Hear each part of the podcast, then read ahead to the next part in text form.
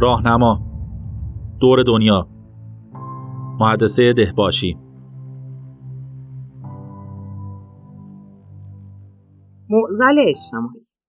امروز فیسبوک و دیگر شبکه های اجتماعی در این ابعاد بخش مهم و تاثیرگذاری از زندگی مردم شدند. به دلیل همین اقبال پشت پرده این سرویس های رایگان و جذاب توجه متفکران و تحلیلگران صاحب نام دنیا را به خود جلب کرده است. بسیاری از افرادی که خود گذار این صنعت پردرآمد بوده یا از طراحان اصلی سرویس های محبوب اینترنتی هستند امروز به منتقدان جدی این حوزه تبدیل شدند مستند پژوهشی معزل اجتماعی محصول سال 2020 میلادی نگاه متفاوتی به پشت پرده طراحی شبکه های اجتماعی داشته است. این مستند را جف اورلوسکی مستندساز 36 ساله صاحب نام آمریکایی ساخته است. او بیشتر با دو مستند تحسین شده در تعقیب یخ و تعقیب مرجانی شناخته می شود. قابل ذکر است که فیسبوک بیانیه‌ای در انتقاد به این مستند صادر کرده و آن را تحریف شده می داند.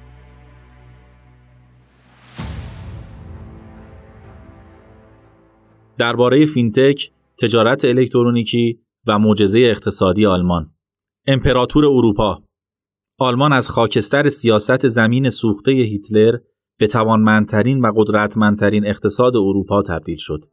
پدیده ای که حکم معجزه اقتصادی برای این کشور را دارد.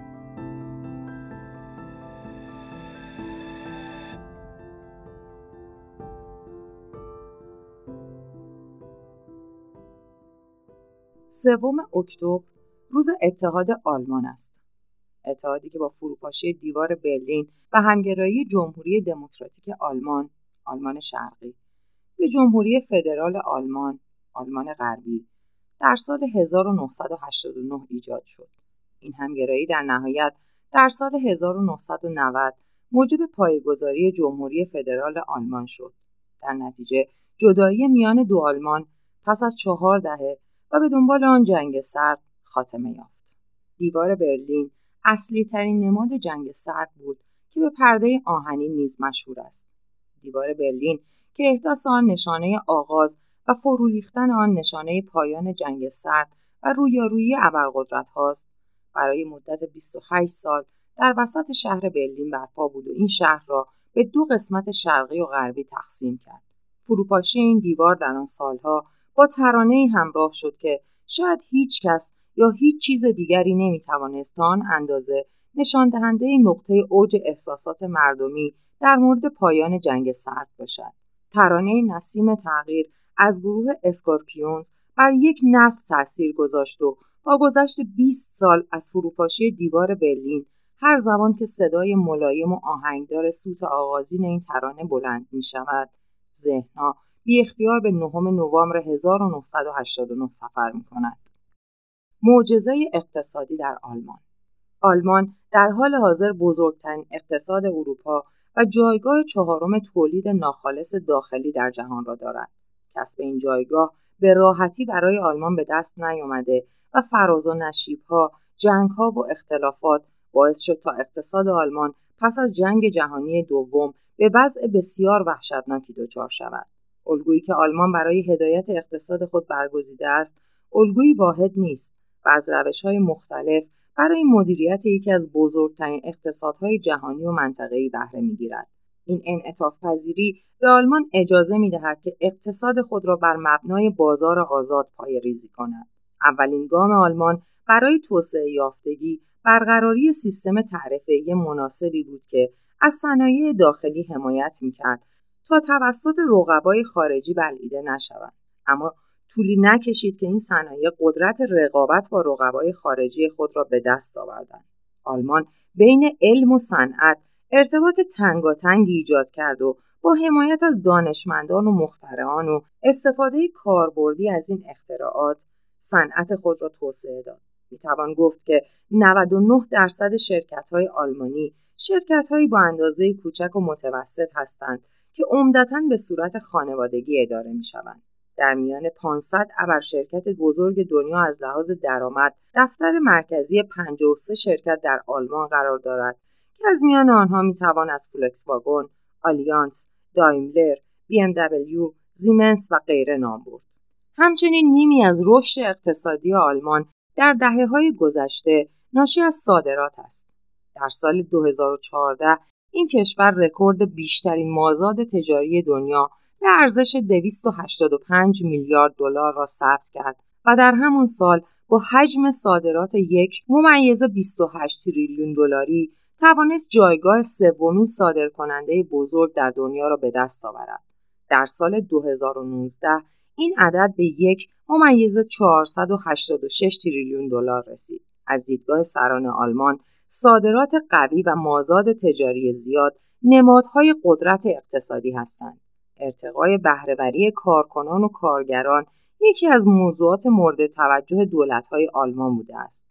این مسئله آن زمانی بیشتر خودنمایی می‌کرد که در جریان بحران مالی 2008 غرب که آمریکا و اروپای غربی با مشکلات اقتصادی جدی روبرو شدند، شرکت‌های آلمانی به جهت کاهش تقاضا بیکار شده بودند و به جای اخراج کارکنان و کارگران خود آنها را به دوره های آموزشی اعزام کردند و در واقع به جای کار و تولید به ازای آموزش و ارتقای مهارت به کارکنان خود حقوق پرداخت می کردند.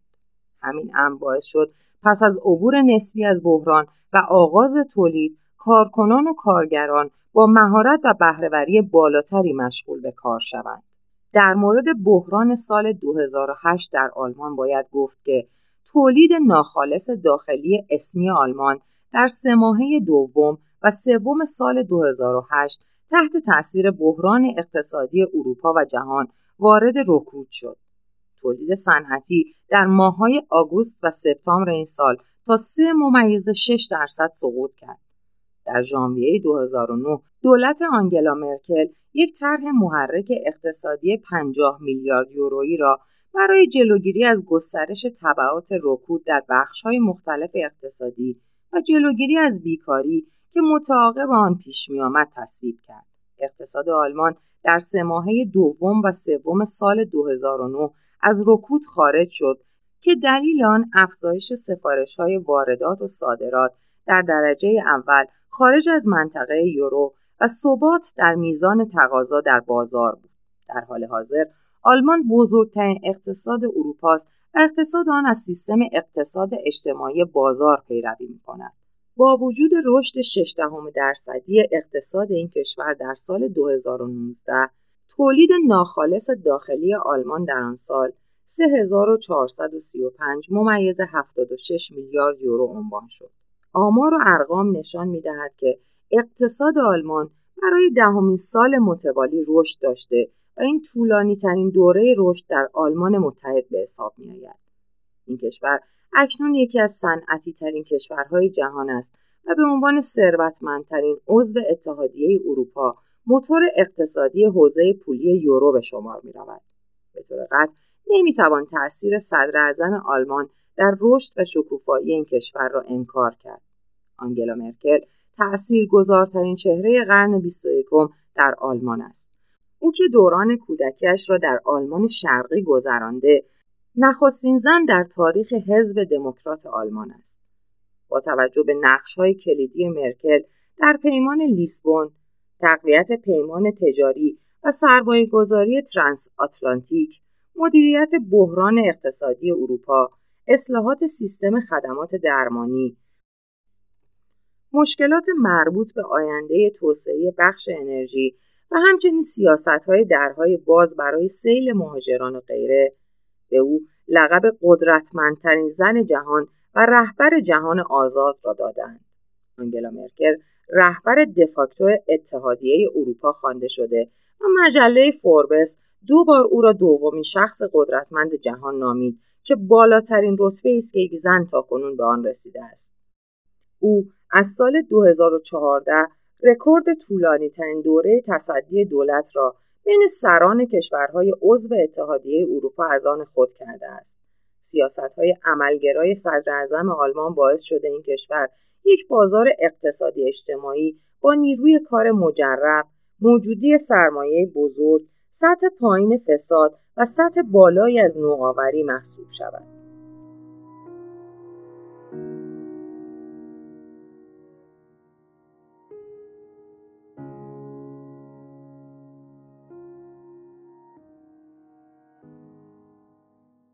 آلمان قاره اروپا جمعیت 83 میلیون و 783 هزار نفر واحد پول یورو میانگین سنی 47 ممیز یک سال.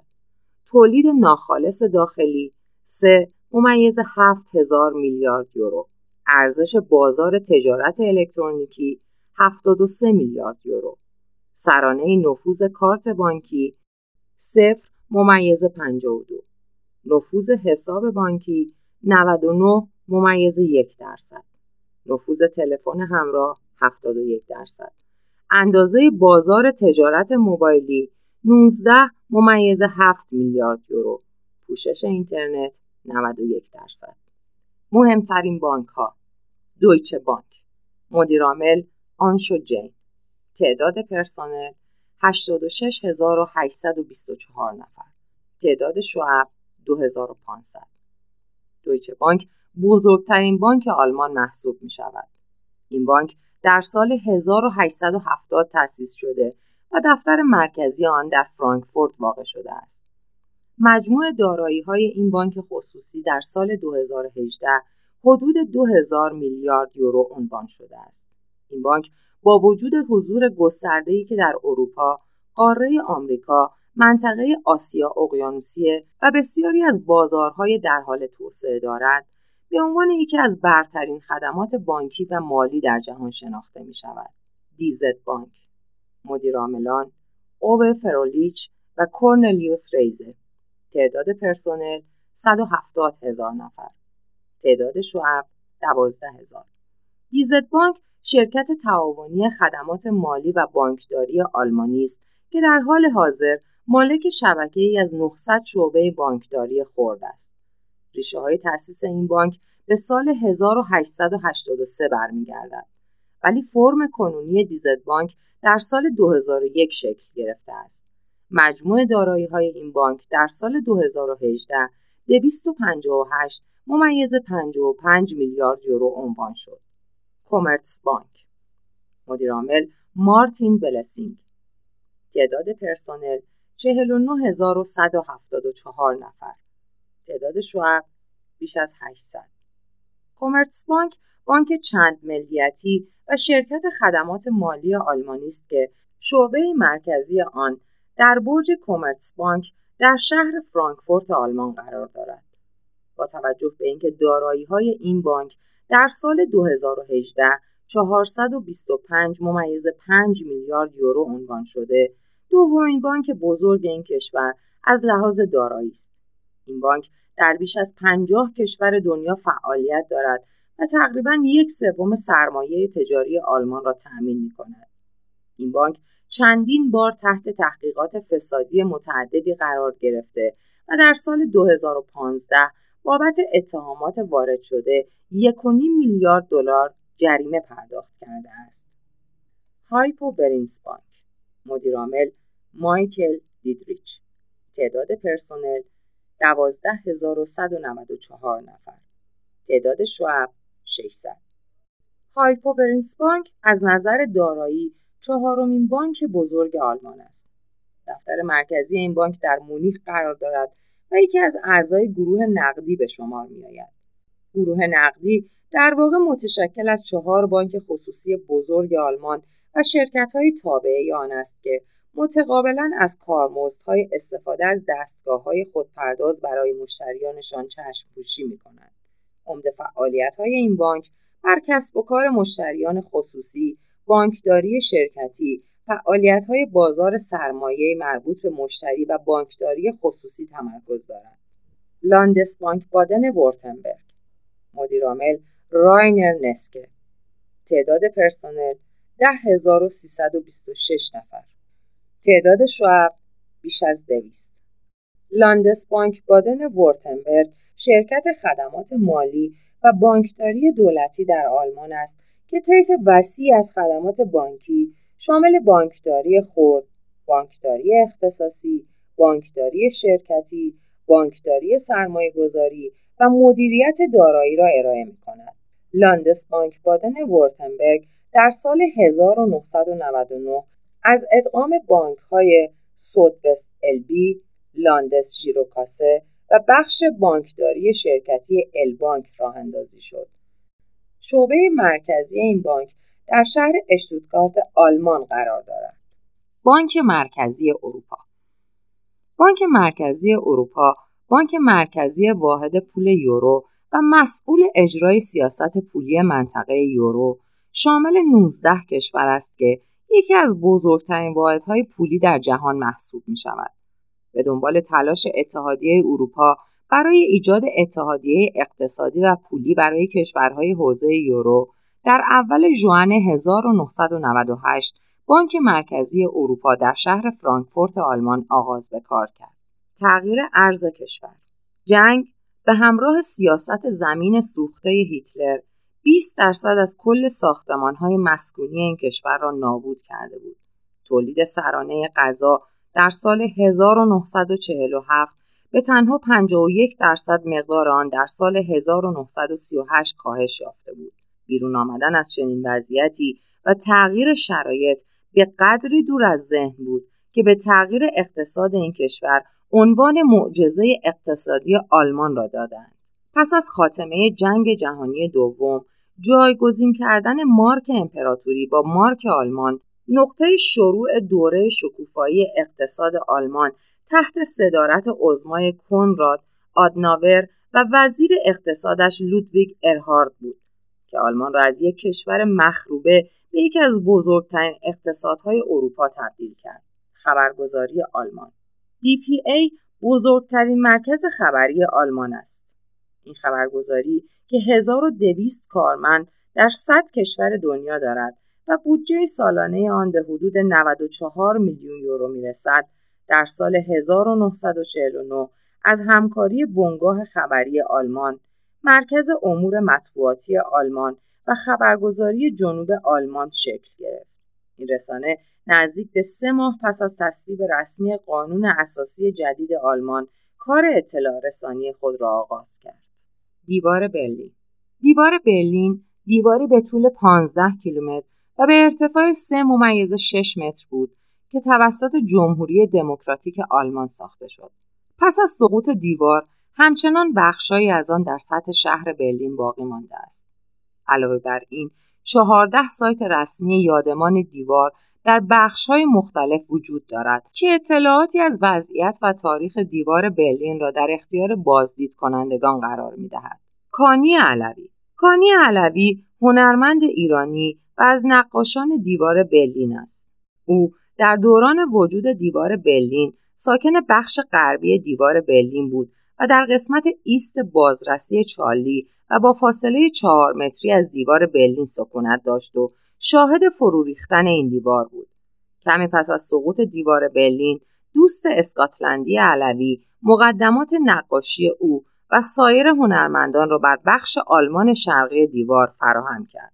جشنواره بین المللی فیلم برلین یا برلیناله یکی از معتبرترین و قدیمیترین جشنواره های سینمایی در جهان و اروپا است که هر ساله در ماه فوریه به مدت ده روز در برلین آلمان برگزار می شود. این جشنواره نخستین بار در سال 1951 با نمایش فیلم ربکا ساخته آلفرد هیشکاک گشایش یافت.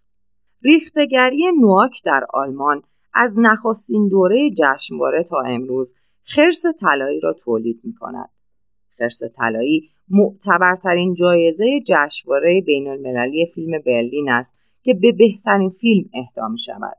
مایکل شوماخر مایکل شوماخر راننده بازنشسته مسابقات فرمول یک اهل کشور آلمان است. او در تیم‌های جردن گرند پریکس، بنتون، فراری و مرسدس عضویت داشته است. او بیشتر دوران ورزشی خود را در تیم فراری سپری کرد و با تیم مرسدس به رقابت‌های فرمول یک بازگشت. او صاحب رکورد بیشترین قهرمانی در فرمول یک قهرمانی جهان و از دید سایت رسمی رقابت‌های فرمول یک برترین راننده تاریخ ورزش از لحاظ آماری است. یورو استفاده از یورو در یکم ژانویه 2002 رسما در کشورهای آلمان، فرانسه، بلژیک، اتریش، اسپانیا، پرتغال، یونان، ایتالیا، ایرلند، لوکزامبورگ، هلند فنلاند آغاز شد و اکنون در 19 کشور از 27 عضو اتحادیه اروپا به طور رسمی در جریان است. نماد این ارز جدید از حرف اپسیلون در الفبای یونانی الهام گرفته شده و از سال 2001 سکه ها و اسکناس های آن توسط بانک مرکزی اروپا منتشر و وارد بازار شد. تا قبل از یورو واحد پولی مارک آلمان در کشور رواج داشت. فولکس قورباغه‌ای فولکس قورباغه‌ای یک اتومبیل تولید شده توسط فولکس واگن و یکی از مشهورترین اتومبیل‌های جهان است. هدف از طراحی این خودرو تولید خودروی اقتصادی و قابل استفاده برای عموم مردم بود. ریشه این اتومبیل به دهه سی میلادی باز میگردد. هنگامی که آدولف هیتلر دستور ساخت خودروی ارزان و ساده و قابل استفاده برای عموم مردم را داد. فرانس بکنبایر فرانس بکنبایر بازیکن فوتبال، مربی و یکی از رؤسای فدراسیونی و باشگاهی آلمان است. او در کشورش با نام قیصر مشهور است و این لقب را مدیون فعالیت است که برای فوتبال آلمان انجام داده است. بکنبایر از معروفترین و موفقترین مدیران فوتبالی جهان به شمار می آید. همچنین او به همراه دیدی دشان تنها کسانی هستند که هم به عنوان کاپیتان و هم به عنوان سرمربی قهرمان جام جهانی شدند.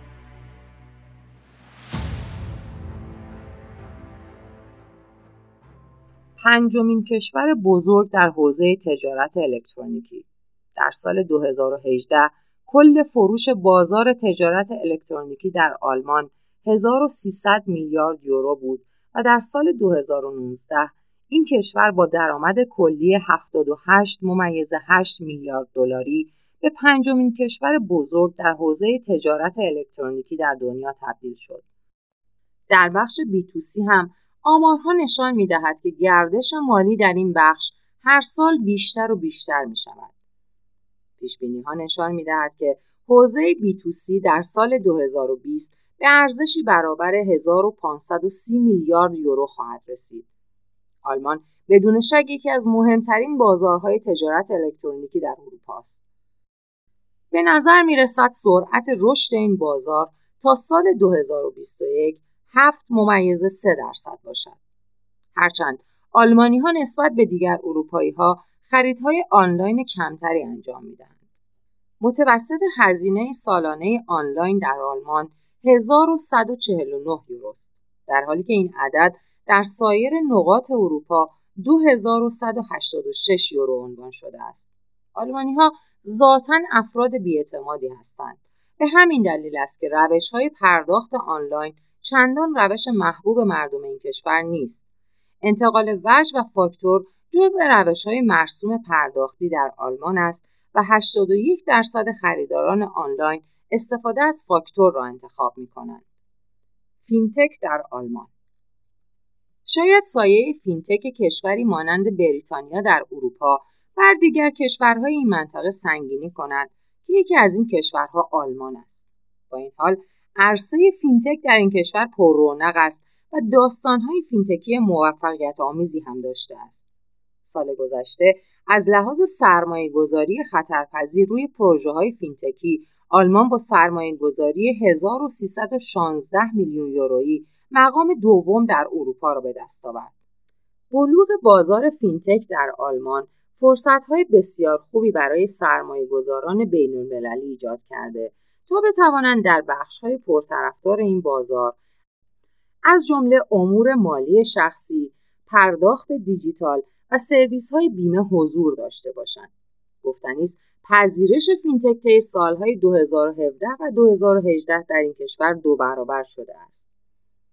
N26 در حال حاضر N26 یکی از بزرگترین بانک های به اصطلاح چالشگر است و سخت در تلاش است تا با پیشنهادهای صرفا موبایلی خودش بتواند جایگزین بازیگران بانکداری سنتی در کشور شود. این کسب و کار فینتکی فعالیتش را در برلین آغاز کرد و اکنون بیش از 2.5 میلیون مشتری در 24 بازار اروپا دارد. گفتنی است مشتریان این بانک در مجموع بیش از یک میلیارد یورو در حسابهای N26 خود دارند. فرایدی شرکت فرایدی در زمینه اینشورتک فعال است و بیمه اتومبیل ارائه می‌دهد و صورت حسابهایش بر اساس میزان کیلومترهای طی شده توسط خودروی مشتری است. تمام مراحل دریافت بیمه از فرایدی به صورت آنلاین و اپلیکیشن موبایلی فرایدی انجام می شود. این شرکت در سال 2017 تأسیس شد و در حال حاضر بیش از 45 هزار مشتری و 114 میلیون یورو تأمین سرمایه دارد. ریزین اگر به دنبال بهترین گزینه برای پسنداز و سرمایه گذاری و ساختن آینده مالیتان هستید، ریزین یکی از گزینه های موجود است. این استارتاپ آلمانی در حوزه پسنداز فعالیت می کند. از طریق ریزین شما می توانید به بازار آنلاین پان اروپایی برای انجام پسنداز و سرمایه گذاری دسترسی پیدا کنید. این شرکت در حال حاضر بیش از 170 هزار مشتری در بیش از سی کشور در دنیا دارد و با 76 بانک همکاری دارد. اکنون بیش از 12 میلیارد یورو دارایی تحت مدیریت ریزین است. Taxfix Taxfix با هدف ساده کردن فرایند پرداخت مالیات در شهر برلین آغاز به کار کرد. این کسب و کار علاوه بر توضیح آسان و ساده مسائل مربوط به مالیات قصد دارد در نهایت بتواند کمی پس‌انداز هم در جیب پرداخت کنندگان مالیات در آلمان بگذارد. در واقع این شرکت یک رابط ساده و مبتنی بر مکالمه برای پر کردن اظهارنامه های مالیاتی ارائه می دهد. این شرکت توانسته 45 میلیون تأمین سرمایه داشته باشد. بعد از پاسخ به چند سوال ساده، Taxfix هزینه مالیاتی را برای فرد محاسبه می کند و در صورت تایید مبلغ Taxfix اسناد مالیاتی را بدون هیچ گونه کاغذبازی به اداره مالیات مربوطه ارسال می کند. نوفاند به زبان ساده هدف نوفاند این است که جایگزین فضای سنتی بورس اوراق بهادار در کشور شود و می‌خواهد این کار را با ارائه پلتفرم معاملاتی بر بستر بلاکچین انجام دهد. در واقع این پلتفرم برای ارزای اولیه توکن ایکویتی در نظر گرفته شده است. در حال حاضر این شرکت توانسته 15 میلیون یورو از طریق سرمایه گذاری خطرپذیر و ارزای اولیه سکه ICO به دست آورد. تاریخچه ای از علم و فناوری در آلمان دستاوردهای آلمان در زمینه علم بسیار مهم و چشمگیر بوده به طوری که اساس اقتصاد کشور را بنا کرده است جایزه نوبل تا سال 2010 به 103 آلمانی رسیده که پس از آمریکا و بریتانیا در رده سوم برندگان قرار دارد. دانشمندان آلمانی موفق به دریافت جوایز متعددی شدند که این جوایز بیشتر در زمینه پزشکی، فیزیک و شیمی هستند. در نجوم یوهانس کپلر با کشف قوانین سه‌گانه کپلر علم نجوم را متحول کرد. آلبرت اینشتین و ماکس پلانک پایه‌گذاران فیزیک نسبیت و فیزیک کوانتوم هستند که این دو زمینه بعدها توسط دو آلمانی دیگر به نامهای ورنر هایزنبرگ و ماکس بورن پیشرفت کرد. ویلهلم رونتگن موفق به کشف اشعه ایکس شد و نخستین کسی بود که جایزه نوبل فیزیک را در سال 1901 به دست آورد. اوتو هان نیز به عنوان پیشگام در پرتوزایی در سال 1938 موفق به کشف شکاف هسته‌ای شد. در زیست شناسی هم رابرت کوخ و فردیناند کوهن میکروبیولوژی را توسعه دادند.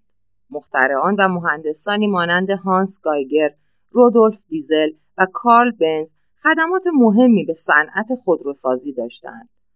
ورنر فون براون موفق به ساخت اولین ویدو موشک بالستیک فضاپیما شد که بعدها نظریات او در ناسا برای پروژه سفر به ماه استفاده شد. کارهای ارزشمند هاینریش هرتز کاشف تابش الکترومغناطیسی نیز از خدمات بیمانند دانشمندان آلمانی در زمینه مهندسی برق بوده که به اختراع رادیو انجامید. در حال حاضر انجمن فیزیک آلمان بزرگترین انجمن فیزیک در دنیاست و مرکز پژوهش دسی که بزرگترین و پیچیده ترین شتاب دهنده دنیا در زمان تأسیس خود بود در هامبورگ قرار دارد. چشمانداز بانک جهانی به عقیده بانک جهانی مشکلات دیگر محدود به مرزهای ملی کشور نمی شوند. درگیری، فقر، امنیت غذایی، حفظ محیط زیست و تغییرات اقلیمی از جمله چالش های جهانی هستند که به همکاری بین المللی نیاز دارند.